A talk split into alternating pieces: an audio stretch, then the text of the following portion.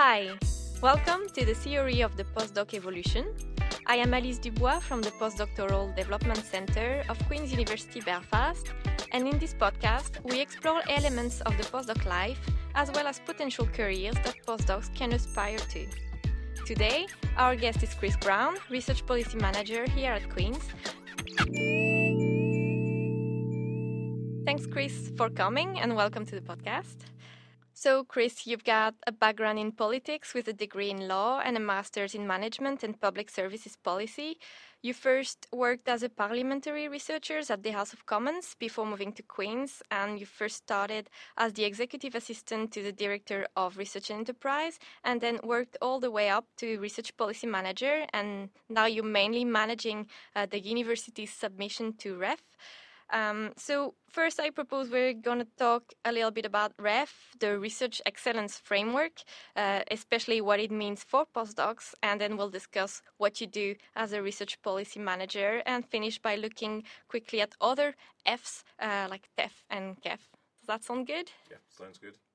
All right. So REF, as I said, is the Research Excellence Framework, and any postdoc who's been doing research in the UK for a little while will have heard about it, but they may not really uh, understand exactly what it is. Especially, uh, they only know, only know that it just drives their PIs a bit crazy. Um, but especially from my case, I know that international postdocs like would never have heard about REF and it would be a big mystery. Uh, so you're going to help us clarify a bit what it is. So first, in, in a nutshell, what is REF and what it's used for? So, so REF, the, the Research Excellence Framework, it's the UK system for assessing the quality of uh, publicly funded um, research. So that's used for free uh, purposes. So the f- primary and the most important um, aspect of that is the distribution of QR funding, quality-related funding. So um, those internationally and even those within the UK might not be aware that the UK has a sort of dual support system for funding research. Um, so uh, the everybody will be aware of what we have through the research councils, for example, the Medical Research Council and some of the charities such as the Wellcome Trust, which provide funding for research on the basis of grant applications. Um, uh, and, that, and that is a competitive process where individuals propose their research ideas uh, for funding around particular themes. The, the, the other strand of that is quality related funding, and that's provided to institutions um, to support basic uh, science within uh, within each university um, and allows them to take a sort of long term strategic view um, of their investment in research. Um, uh, that quality related funding also uh, funds the overheads from research grants. So uh, when you get a research council grant, that normally only covers about 76% of what it actually costs to do the work. So, for example, keeping the lights on, paying for the administrative support, and so on. So, primarily, that's what it's used for distributing quality related funding to institutions. Um, but over time, it's sort of evolved, uh, and now um, the higher education media and universities use it a lot as a sort of benchmarking tool.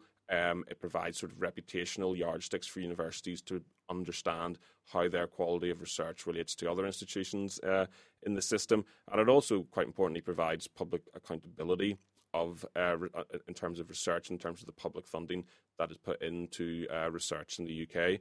It's been used a bit in recent years then as a bit of a policy driver in the sort of uh, research ecosystem in the UK to push certain initiatives and certain priorities. So one that a lot of people will be aware of is the impact agenda. So, the introduction of impact to the REF in 2014, which I guess we can talk a little bit more about in detail in a minute. The REF has been used as a way to sort of make that uh, front and centre um, as a key policy um, initiative in the sector, and also the open access of publications and so on is, is, is one of the key sort of um, things that, has, that REF has pushed over the last few years. Okay, so it's used to kind of almost grade the university and the research that they do. So, what do they look at to rate the, the, the research? So, I think, first of all, it's important to say it's something that only takes place every six to seven years. Um, so, it's not an annual thing. The results are used to distribute funding on an annual basis, but it's actually something that only comes across your desk as an academic every six to seven years, and it sort of ramps out throughout that period. Um, it's what REF assesses is also assessed on the basis of expert peer review by panels of academics. So those are senior academics within the sector, international users of research, uh, or international academics, and then research users within the UK. So those, for example, from industry and so on. Um, so it's important to sort of stress that I think in the in, in the first instance. It looks at three specific things in assessing research quality. Um, so the first of those is research outputs. So these are your journal articles, your published conference proceedings, books and monographs and so on, and that takes and that's weighted as sixty percent of the assessment. So that's the the main chunk of what REF looks at is is research outputs.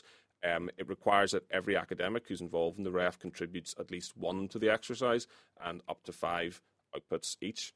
Um, it also looks at research impact. So those are case studies, uh, examples of impact arising from research undertaken at the university during the period. Um, so what is the wider social, cultural, uh, and economic impact of uh, research taking place in your unit? Um, and then, and that's weighted as 25% of the assessment. So that's a big increase from last time where the case studies themselves were worth only 16% of the assessment. And finally, uh, 15% of the weighting and the grade is awarded uh, to assessment of the research environment. So this is a, uh, a statement that the university produces for each of its sort of academic disciplines outlining what's his, what is headlined as the vitality and sustainability of research in the unit. So the type of things that looks at are the uh, universe or the, the, the, the discipline's approach uh, to uh, research strategy, to impact strategy, uh, to how it supports people at all levels in the academic ecosystem. So, from PhD students right up to your sort of senior professors and readers, how do you ensure people are supported to deliver uh, and, and, and realize the potential of their research? What are our qual- approaches to equality and diversity? The types of facilities, infrastructure, and equipment that we provide. Um, that's primarily crafted as a sort of narrative statement, uh, looking at the unit as a whole. So, in terms of what it actually looks at, the only bit that directly affects every individual is the assessment of the research outputs. Individuals will probably contribute to the environment by providing information and may be one of the selected few who are providing one of those examples of impact. But the bit that directly affects individuals is, is the assessment of outputs. Yes. So you mentioned a few times the word unit here. Yes. So uh, all those outputs and impact cases are returned uh, or submitted to the REF as unit of assessments. Um, can you tell us a bit how, uh, like, what they are and how researchers belong to one or uh, another one of them? Are they do they automatically belong to a unit of assessment based on their school, or is it a different mm -hmm. system? So uh, yes, uh, REF assessment it doesn't assess universities; it assesses the research taking place in specific disciplines, and as you say, they're called units of assessment in the REF. Um, so those are broadly structured as, for example, clinical medicine, psychology, agriculture and food science, chemistry, physics, what we would understand as quite broad academic disciplines. Um, the university will then, on the basis of the type of research it is doing, uh, choose which of those 34 units of assessment to make submissions to. So Queen's is quite a broad-based uh, research-intensive institution which submit to 25 of those uh, 34 units of assessments, whereas you'll find other more specialist institutions that may only submit to certain arts subjects, for example, so we'll make uh, a smaller submission to the ref. So what we're actually doing at Queen's is making 25 individual submissions uh, to the ref exercise in terms of how people are distributed and allocated to those units of assessment, it's not academic uh, or it's, it's not automatic. It is um, it's, it's it's in the gift of the university to choose which staff are returned to which units of assessment. Um, the units of assessment don't necessarily directly map onto schools or in the more sort of technical uh, admin side of things, HESA cost centres, which the sector uses to structure research uh, and, and, and teaching activities. So it may well be that your research is uh, based in a particular school, for example, uh, the School of Nursing and Midwifery, but you may actually be involved more in work that relates to the uh, unit of assessment for social work and social policy.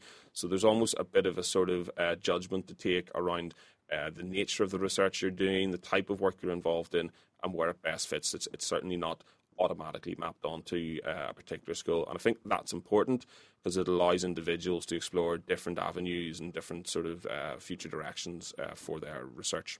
So you mentioned outputs is going to be uh, the thing that's going to impact the individual the most. Um, so they're rated in a star system, uh, and postdocs probably heard a lot about the three-star and four-star papers. That would be the goal. Um, so can you tell us a little bit about that and how who decides if a paper is three or four stars or two stars? Uh, how does this work? Is it linked to any metrics that people are uh, aware of, or? Okay, so um, what actually happens in the REF uh, is that each individual unit of assessment at an institution, so let's take, for example, public health at Queen's, uh, is required to submit a total number of research outputs published during the REF period. So that's the seven years leading up. So for this next REF, it's the period 2014 to 2021. Um, those, uh, those, those outputs um, are the total required is calculated as the current full-time equivalent staff number in the unit, so the amount of people employed on the basis of the sort of fractional contracts and so on. So, say for example, there's 20 people employed in public health uh, the calculation for the total outputs required is made as 2.5 times that uh, number of staff employed. So that would be 50 outputs required for the unit uh, to be submitted. Um, there has to be at least a minimum of one from each research active member of staff in the unit, uh, and no more than a max than a maximum of five uh, per individual.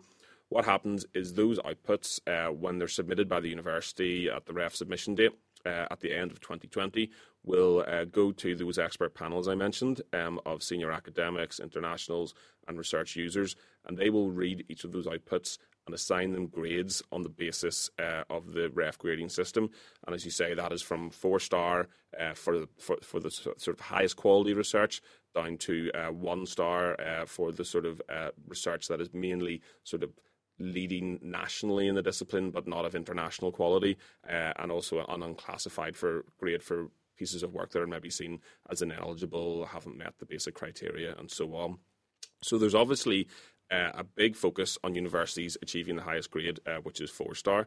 Um, the panels uh, do make that judgment on the basis of expert peer review. So while there are uh, criteria and guidance documents and so on, what we're really using there is the expertise of those individuals on the panels, their experience in the sector, their understanding of the research in different areas.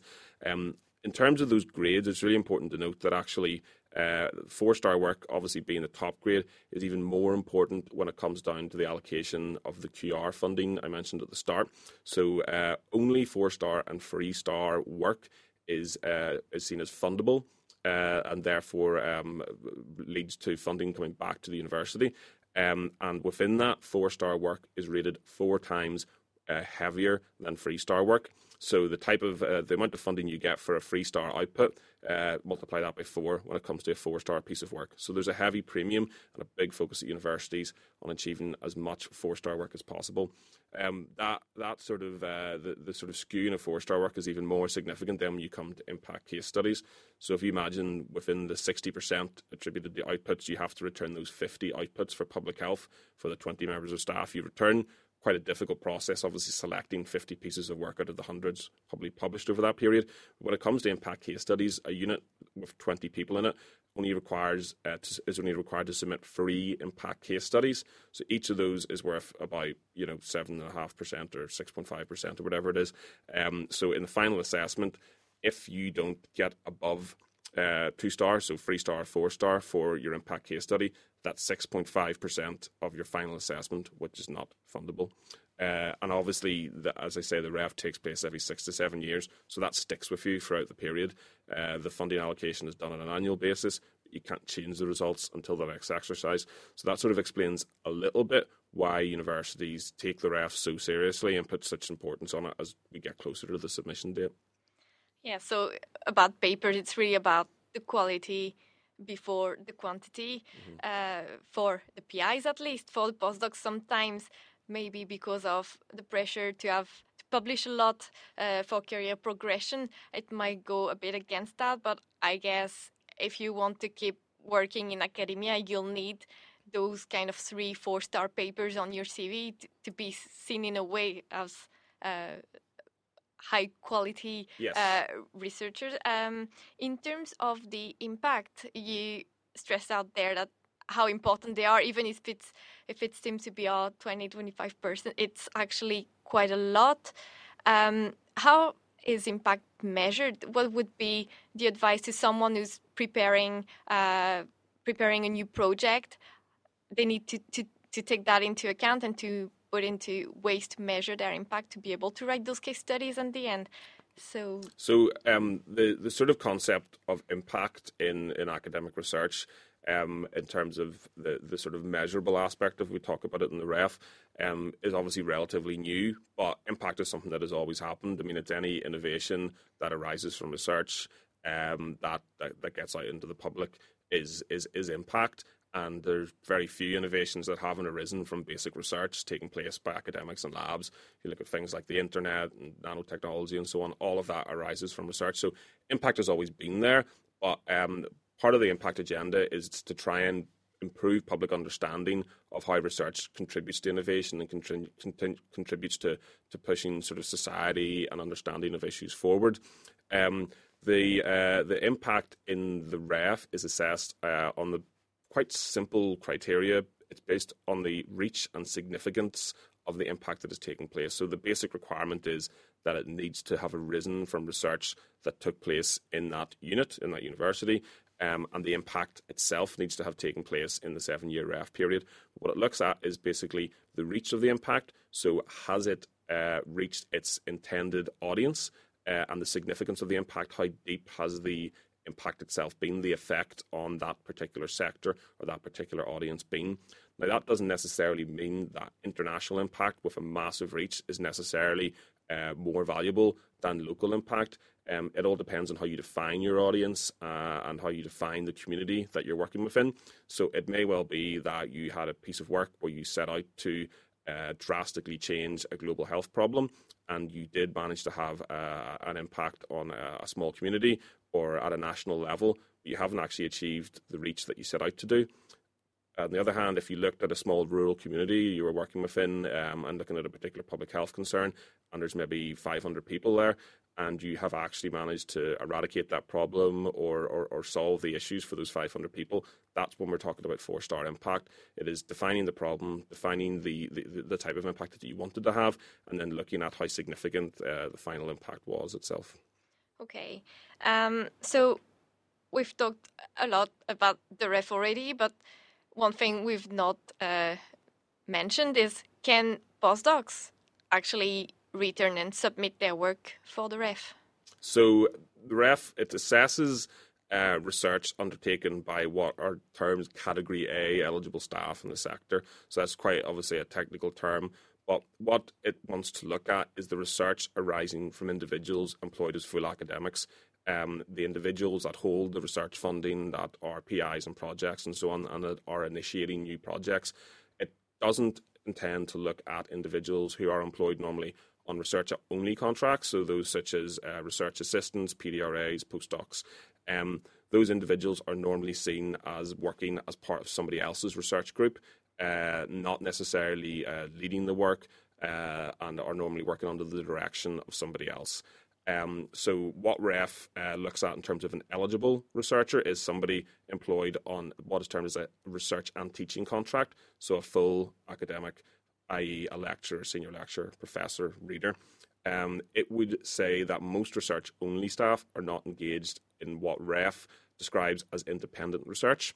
Uh, and therefore, if we look at Queen's, for example, we have about 700 staff employed in research only contracts, most of whom you would term as postdocs or contract research staff. Uh, they would not be seen as uh, conducting independent research in, in, in the sort of in, in the, in the sort of ref world. Now, in practice, obviously, we know that all of those people are engaged in independent research. All those individuals are coming up with their own ideas. They've all mostly achieved a PhD, for example, and that is an example of independent research. But um, the REF needs to use some kind of filter to ensure it is measuring uh, outcomes from the publicly funded research that it intends to do. So the, uh, the, the the barometer it uses and the and the eligibility is around this idea of research independence, and that is defined as um, whether an individual is a PI on an externally funded grant or equivalent to a PI on that grant, if they're holding an independent, uh, an externally funded competitive fellowship. Uh, so, for example, um, a, uh, a independent fellowship, Um, and finally, if they are leading a research group or a substantive sort of package of work. There's a couple of extra criteria for people engaged in the arts, humanities, and social sciences. Um, so it could be in those uh, disciplines which have slightly different nature to some of the sciences uh, that the individual is the co-I on the grant or has had uh, what they uh, describe as significant input into the research. Um, but broadly, it is whether you are a PI or have an independent fellowship or are leading a research group. Um, and, and, and that, if you met those criteria, you're therefore defined as research independent and eligible for the REF. Um, it's important to note that for this REF exercise, uh, it now uh, requires that all universities submit all eligible staff. So those uh, with some knowledge of REF 2014 may remember that even if you demonstrated research independence, your institution may have decided not to submit you uh, for various strategic reasons um, mostly related to uh, the requirement to submit impact case studies at certain thresholds. Um, this time around, that has changed. If you meet that independence threshold, you are uh, you are to be included in the REF exercise, and with that comes the requirement to submit an output to the exercise, at least one, and contribute to the wider environment. Okay, so like fellows, uh, as you said, independent fellows would be eligible. Um, is that something that Queen's decide? How is it going to work for Queen's specifically? Um, so the process that Queen's will conduct as a university um, is is led by your school. Uh, so the school, head of school, and the uh, academic lead for REF, which we call the REF champion, in each unit of assessment, um, will sit down and they will look at a list of all staff employed in research-only contracts in that unit, and in consultation with those individual staff and with their line managers, uh, they will make a determination as to whether they meet that basic threshold uh, for uh, for for being defined as research independent and being involved in the exercise. Um, it's important to stress, though, that you know there is uh, a perception that there's a certain amount of prestige being involved and being submitted to the ref. Um, that is maybe a little bit of a misconception because when you look at the uh, final submission and the results that are published, individuals aren't named, their outputs aren't linked to their name. So if there's a paper with, you know, 20 co-authors, it won't be clear who that was submitted against in the REF exercise. So I think that somebody who's aiming to pursue an academic career, um, maybe jumping the gun a little bit by getting excited about getting involved in the ref at an early stage. It will come, and uh, when you when it comes, you'll probably uh, you, will know all about it, and uh, it might be a little bit more um, stress that you want than you want at this point. I think that for those who aren't defined as research independent, there are a few things that they should be thinking about though, because REF is an important part of the research ecosystem. It is uh, it is a part of the academic career, and I don't think it's going anywhere in the UK anytime soon. Um, uh, and I think there are good reasons for that. Uh, but the type of things that they should be thinking about are obviously their outputs. Now, because of the big premium put on four star work, I think it's important to uh, look at the volume versus quality argument in terms of uh, publishing um, academic outputs. Um, so there has been an incentive in the past uh, where individuals required a higher number of outputs for the ref, and through uh, some of the sort of um, uh, career pathways that universities encourage academics to follow, uh, that there's been an incentive to publish more and get as many outputs out there as you can. Whereas uh, that's sort of seen as salami slicing of the quality that you could potentially achieve. And actually, uh, what people should be encouraged to do is put more time and thought and effort into achieving a stronger publication, stronger single publication in a higher quality journal potentially, be ambitious, aim for the, the, the, highest journals in your field, and if that doesn't work out, work your way down. That's the route to achieving four star uh, work. Uh, when you go to apply for jobs, when you go to interview at a new institution, they will ask you about your outputs. They will have REF in mind when they ask you about that. And if you can demonstrate the ability to publish in those top journals, uh, that will be uh, a, a significant advantage to you. I think with that in mind, though, it's also really important to stress that REF is by no means the end all and be all. It is not the most important part of your academic career, and it is not a process by which you will be producing any new research. What's really important to think about are the other things seeking out uh, funding, uh, working with external partners to develop your impact, uh, looking at ways to contribute to the wider discipline, whether that's being part of a society or a disciplinary body or being involved as a peer reviewer for a journal.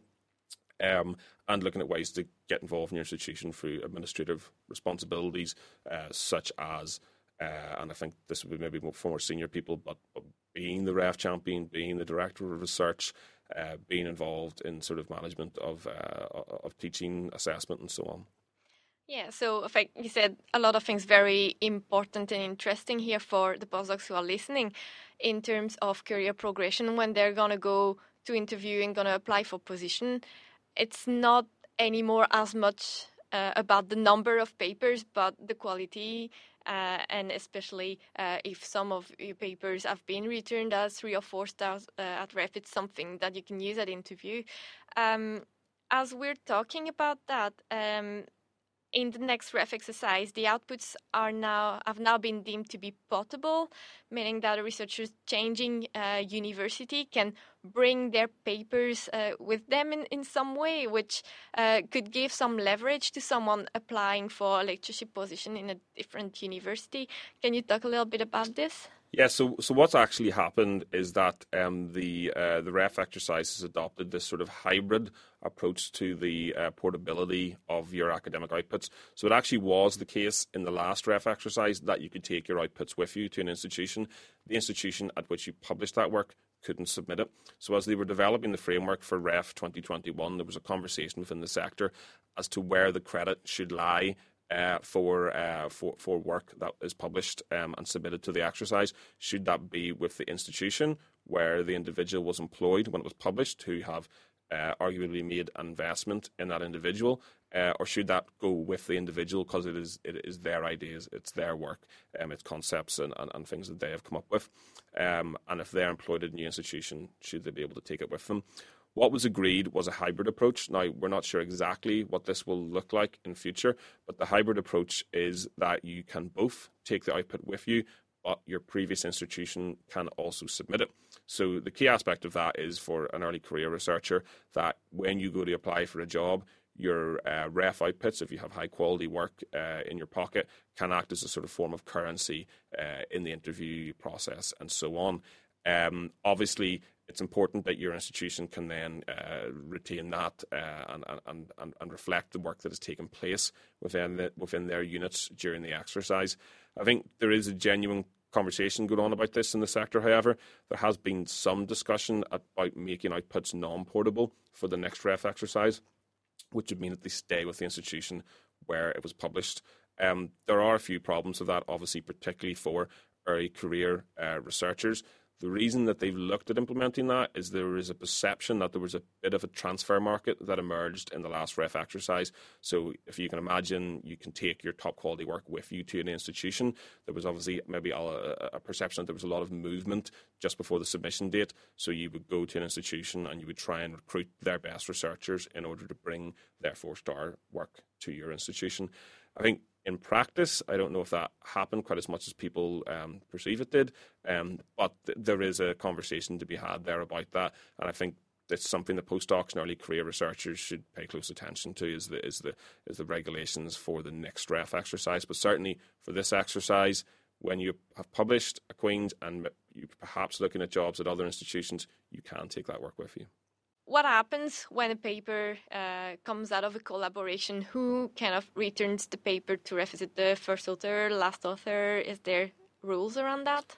Um, there are some rules around that, um, but uh, there are a couple of core things to sort of remember. So, one is that any particular uh, paper, any particular output, can only be submitted once uh, by an individual within a particular unit at an institution. So, for example, if it's published in Public Health at Queen's, only one person can submit that or have that attributed to their name uh, in the exercise. Um, if there are co-authors in the unit, um, they would be required to submit other work. It's really important to say, though, that you know outputs in the ref are submitted at unit level, so we're really just ensuring that everybody has contributed something. But actually, we look at those 40 outputs; they are the uh, they are the, the, sort of accumulation of work over the period. Um, different outputs, uh, if there are uh, collaborators at different institutions, that output can be submitted by another institution uh, in the UK. So uh, Queen's of Manchester collaborating on something, both can submit that to the public health panel. Um, there may also be instances within Queen's where there are co-authors on papers across multiple disciplines. So somebody uh, working within clinical medicine or public health may be working with a partner in uh, engineering, for example, which we know of, or pharmacy. Um, they can submit those within the institution to those separate units, but it can only be submitted once within an academic discipline. Where there are more than 15 co-authors on a paper, you kind of have to describe what your contribution was. So there's a requirement to add 100 words to just make clear that you were, you know, uh, significantly involved in the in the production of the paper, um, and didn't sort of maybe just add a few ideas at the start or the end. Um, that's normally quite an easy bar to sort of reach and, and, and explain, but it's just uh, a little bit of a sort of uh, check by the by the ref on the process. Okay, so is there anything you would like to add on ref? I think it's just it's important for people to remember that you know whilst the ref is important, um, there is a perception that it's quite a daunting exercise. There's a perception that it's very administratively burdensome on individuals and institutions, and that it was associated with a real uh, morale issues in the sector in 2014. And it's important to stress that you know it has changed a lot for REF 2021. They have made um, significant sort of amendments to the to the guidance and criteria um, that essentially uh, make the exercise more inclusive. So everybody has to be returned if they meet the eligibility. Um, there is no uh, sort of uh, issues with those people being excluded uh, and that affecting their career progression. Um, there's more flexibility in the exercise, so you only are required to contribute a single output rather than four, as it was in 2014, which recognises the sort of diversity of research careers and the different types of things that you can be involved in. Uh, it, it, the REF tended to just reward those people in the past who were uh, publishing lots of high quality academic work. Whereas now it recognises more that people may, during that seven year period, be more involved in impact activities or indeed teaching activities and may not have had quite as high an academic output. Um, there's a view that maybe you know we should get rid of the ref, maybe it, it, it distorts priorities and all in the sector. I would sort of warn against that, and I would encourage academics to actually be supportive of the ref because um, I would imagine that if we lost the exercise, probably one we would continue to have some type of uh, quality assessment of research, probably led by institutions, um, but also um, I'd be concerned about the effect that that might have on the distribution of quality related funding and the amount of it available. Um, you've got to sort of think about what is the sort of uh, lesser of two evils here. Does that quality related funding get subsumed into the wider research councils and potentially uh, sort of concentrated in the largest, most research intensive institutions? Um, or do we want to continue to ensure that that is there to support the basic research that leads to those big innovations that the research councils uh, might support? So I think um, go into the ref uh, with with with your eyes open and a clear mind, and, and, and maybe uh, try to make your own assessment of, of, of what you think its value is. Yeah, I think that's a very good point to make. Um, we're going to move on to talk a little bit about your job now. Uh, we know that there's a lot of postdocs who now move to careers in the field of researcher support. Uh, and as a research policy manager, you help researchers with the REF uh, and you coordinate the university's submission.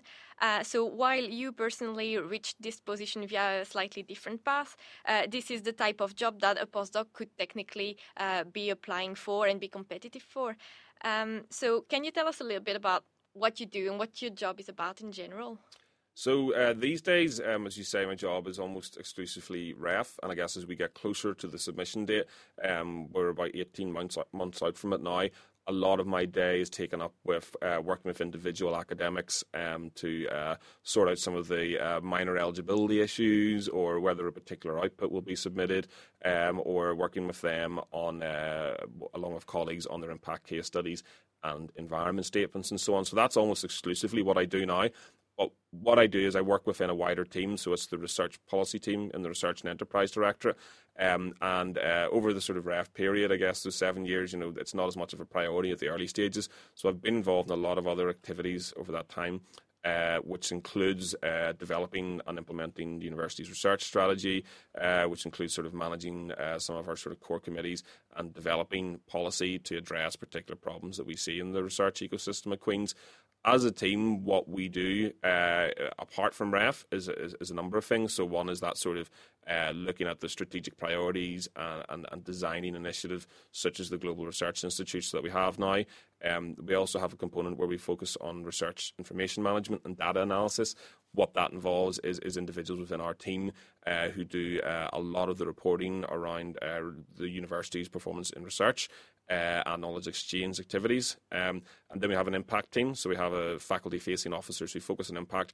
And yes, part of that is the development of impact case studies for the REF, but uh, critically, I think more importantly, um, they look at the wider culture of impact. They look at embedding that across um, the, the academic work at Queen's, uh, looking at wider public engagement activities and how we can ensure that uh, not only are our academics thinking about how they can engage with the public, with industry, with uh, community and voluntary sector, but also uh, how we can make sure that what we do is visible uh, to all those sectors and so on. So it's a diverse and varied range of activity. As a wider director, we, we work with people from all stages, whether that is developing grant applications right up to uh, spinning out companies and licensing out technologies that have been developed at the university.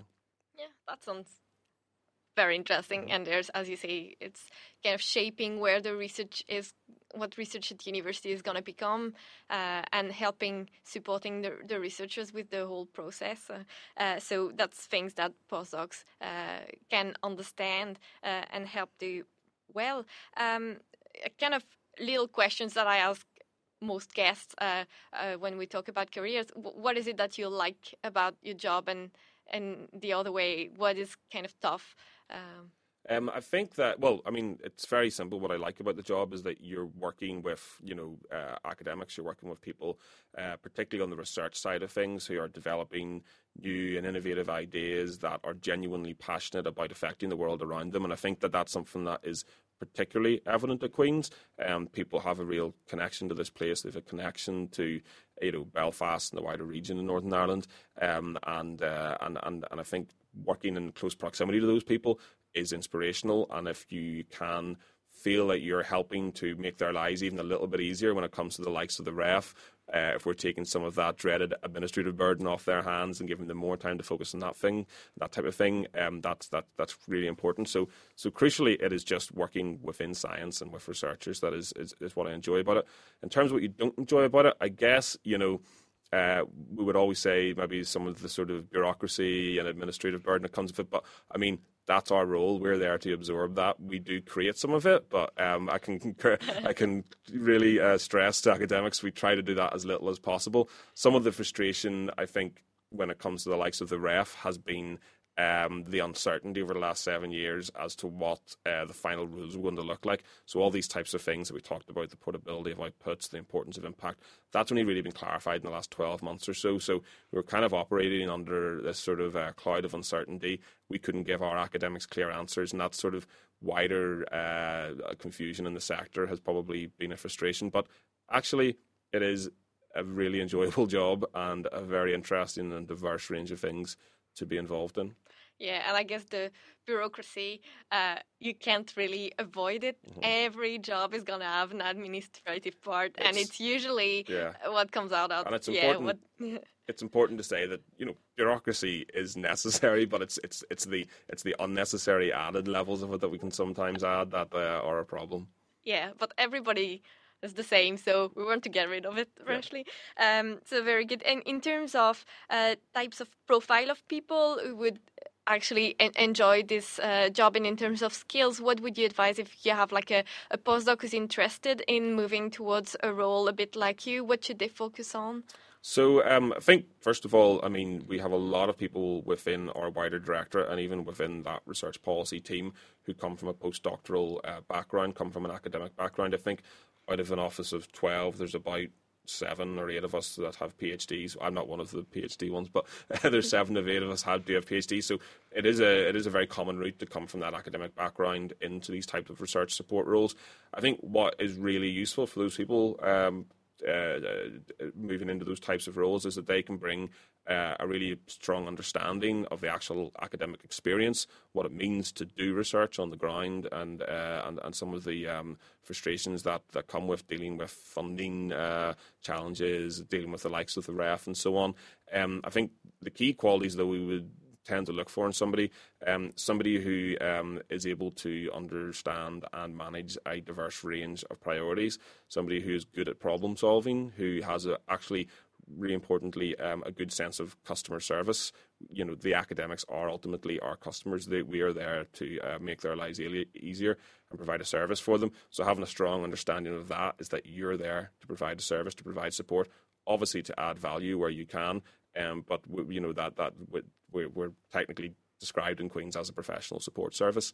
Um, so I think people, yeah, as I say, problem solving, ability to uh, understand a diverse range of issues, um, to uh, keep their ear to the ground in the institution about what's happening, uh, and be able to uh, understand um, the sort of wider research ecosystem beyond maybe the background that they come from and the different and the different uh, issues that arise in different disciplines uh, that that we have at Queens.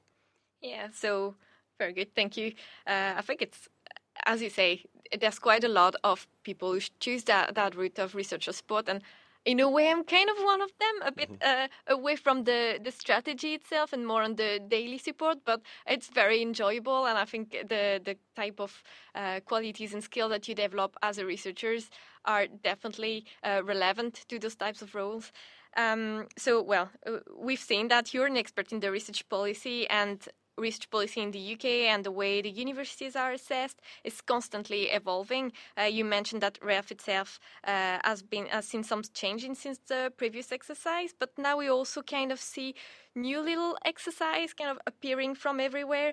Um, from uh, my biomedical uh, research background, it kind of reminds me of uh, the multiplication of the omes, uh, which you know you started to hear about genome, and all of a sudden you were surrounded by the proteome and the transcriptome and secretome and metabolome or whatever uh, name anyone you want. Um, here, it's almost like we're witnessing the multiplication of the Fs. Um, so can you talk to us a little bit about TEF, for example? What is that about? So, um, so I guess, yeah, when you're referring to, there's now basically uh, the sort of three legs to the sort of assessment um, stool in the UK. There's there's the REF, which you've talked about. There's the TEF, which is the Teaching Excellence Framework, and then there is the uh, upcoming KEF, which is the Knowledge Exchange uh, Framework. Um, it's important to note that none of these, in and of themselves, are necessarily as significant or uh, as sort of um, wide ranging as the REF is right now. They may well become that uh, eventually. Um, the TEF, for example, uh, is only an English initiative, so other universities in the UK can be involved in that if they want to. Uh, Queen's has chosen not to, as it's not directly relevant to us. What the teaching excellence framework looks at is like quite a diverse range, and this is not something I'm directly involved in, but it looks at a diverse range of measures of, uh, of, of, of, of, teaching excellence, but also student experience, uh, employability prospects, and so on, uh, and tries to ensure that students are getting the best quality return on the investment they make as a, a, a taking up a course at a university. Um, the outcomes of the TEF uh, will be quite significant in the future. So, what is actually uh, awarded there is a sort of uh, different levels of award institutions. There's a gold, bronze, uh, and a sort of gold, silver, and bronze award, and then there's a provisional award for those who haven't quite met that level. And the UK or the English uh, funding system is going to eventually use that um, as a, as a sort of um, a permission for institutions to raise their tuition fees. So if you have a gold or silver award, you'll be allowed to raise tuition fees by a certain amount. Now, there's a wider review of fees and teaching funding in the UK at the moment. Uh, so we'll see what happens around that. But that was the original intention behind the TEF. The KEF, the Knowledge Exchange uh, Framework, that looks at the sort of wider economic uh, impact of universities um, on uh, not just particular examples of impact that we talked about under the REF, but really as a sort of um, as, as, broader metrics. Uh, how have you contributed to regional development in your area? Uh, what has been your contribution to the economy in terms of uh, licensing, in terms of the amount of patents uh, that you have uh, initiated at your institution? Um, it's something that's close, closely linked to uh, the, the HEIF funding, so Higher Education Innovation Fund, which is kind of the equivalent of the QR funding uh, for uh, for sort of knowledge exchange activities. Um, and I think ultimately the UK government wants to use the knowledge exchange framework as a way of assessing that.